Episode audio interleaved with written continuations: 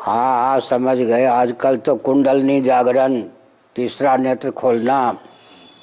ये सब व्याप योग के नाम पर व्यापार खूब चलता है। और लोग ऐसे व्यक्तियों के चपेट में भी आ जाते हैं। नाद बिंदु कला भगवान शिव के तीन नेत्र हैं। चंद्रार्क वैश्वानर लोचनाय चंद्रमा, सूर्य और अग्नि भगवान शिव के तीन नेत्र हैं। लगभग अठहत्तर में हमने तीस घंटे, तीस दिन में केवल तीन नेत्र पर प्रवचन किया था, पूज्य स्वामी अखंडानंद महाराज के यहाँ। हर व्यक्ति के पास तीन नेत्र पहले से ही होते हैं।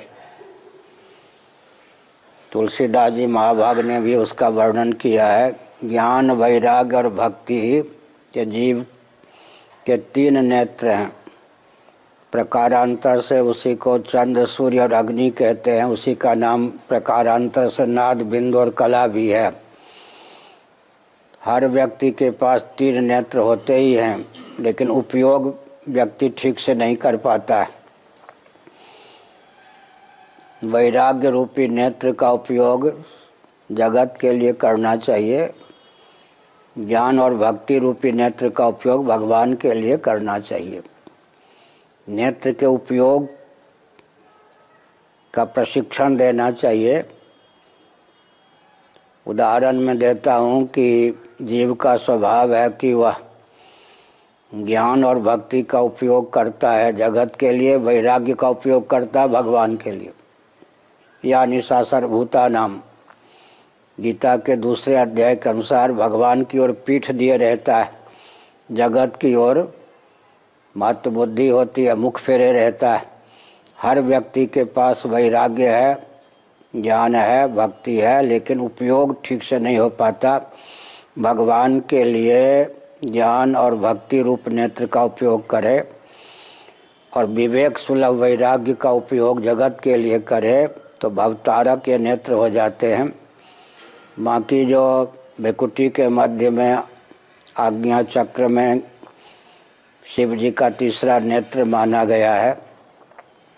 वो तीसरा नेत्र सिद्ध योगियों को प्राप्त रहता है। भगवान शंकराचार्य महाभाग ने कापालिकों की सेना को भस्म करने के लिए उचित समय पर उसका उपयोग किया था और उसका जागरण बहुत कठिन काम भी है। प्राय आजकल कुंडलनी जागरण, तीसरा नेत्र, दिव्य दृष्टि, दिव्य चक्षु, ये सब व्यापार का विषय बन गया है। सिद्ध योगी गिने चुने होते हैं, जिन्हें तीसरा नेत्र प्राप्त होता है। सर्व सामान्य के लिए विवेक पूर्वक वैराग्य चाहिए, भगवत भक्ति चाहिए और तत्व ज्ञान चाहिए। ज्ञान और भक्ति का उपयोग भगवान के लिए करें। अनासक्ति या वैराग्य रूपी नेत्र का उपयोग जगत के लिए करें। ज्ञान, वैराग, नयन उर्गारी तुलसीदास जी ने ज्ञान और वैराग्य को नेत्र माना है। ज्ञान और वैराग्य भवसागर से तरने के लिए। भगवान में भक्ति भी नेत्र है। ज्ञान वैराग्य और भक्ति, नाद, बिंदु, कला, चंद्र, सूर्य, अग्नि इसी को विश्व तेजस प्राग्ञ भी कहते हैं। तुरीय के तीन नेत्र हैं, विश्व तेजस प्राग्ञ। ये जो जागर अवस्था है, जागृत स्थूल प्रपंच की प्रधानता, उसमें सूक्ष्म कारण की तादात्म्यापत्ति है। उसके जीव का नाम होता है विश्व या वैश्वानर अग्नि परक नाम है। तेजस, या हिरण्यगर्भ सूर्य परक नाम है प्राज्ञ सर्वेश्वर चंद्र परक नाम है। जागृत अवस्था में एक मुख्य दृष्टि हमारे पास होती है, अग्नि की प्रधानता से। स्वप्नावस्था में जो दृष्टि होती है, वो सूर्य की प्रधानता से। वो दिव्य दृष्टि होती है, सुसुप्ति अवस्था में जो दृष्टि होती है, वो चंद्रमा की प्रभाव से। विश्व तेजस प्राज्ञ ये जीव के चक्षु हैं। जीव स्वयं तुरी है। इन सब का ज्ञान विधिवत प्राप्त करना चाहिए। दिव्य चक्षु भी है, तीसरा चक्षु भी है। गीता में स्व चक्षु, दिव्य चक्षु, ज्ञान चक्षु, तीन चक्षु का वर्णन किया गया। है ग्यारहवें अध्याय में भगवान ने कहा, न तो मांसक्य से दृष्टु बने नई व स्वचक्षुषा दिव्यम ददामि ते चक्षु पश्चिमे योगमैश्वरम एक चक्षु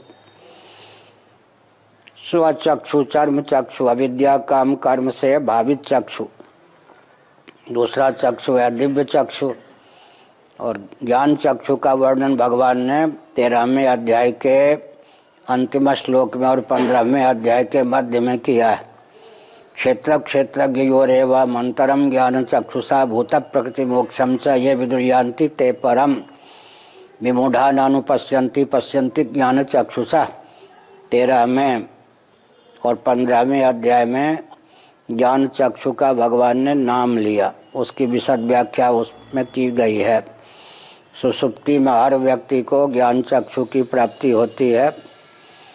स्वप्नावस्था का दर्शन ही दिव्य चक्षु के द्वारा होता है। जागर दशा में स्वचक्षु चर्म चक्षु के द्वारा, अविद्या, काम, कर्म वेष्टित चक्षु के द्वारा जीव व्यवहार करता है। तो नित्य ही व्यक्ति तीनों चक्षु का उपयोग करता है। लेकिन सबका ज्ञान नहीं होता। जब चक्षु देने की ज़रूरत नहीं है ही जहाँ तक यह है, इसका नाम आज्ञा चक्र है। इसमें मन को सन्निहित करके अगर किसी को आज्ञा दी जाए तो उसके बस की बात नहीं, उस आज्ञा का उल्लंघन कर दे। गुप्त रहस्य हमारे पूज गुरुदेव ने हमको बताया था। इसका नाम है आज्ञा चक्र। आज्ञा चक्र में फिर तीसरे चक्र का निवास होता है, यह है। कौन क्या करते हैं, इधर हमारा ध्यान नहीं है, लेकिन दम्भ बहुत होता है, और मैंने बहुत दम्भियों को देखा है विद्यार्थी जीवन में भी। आगे।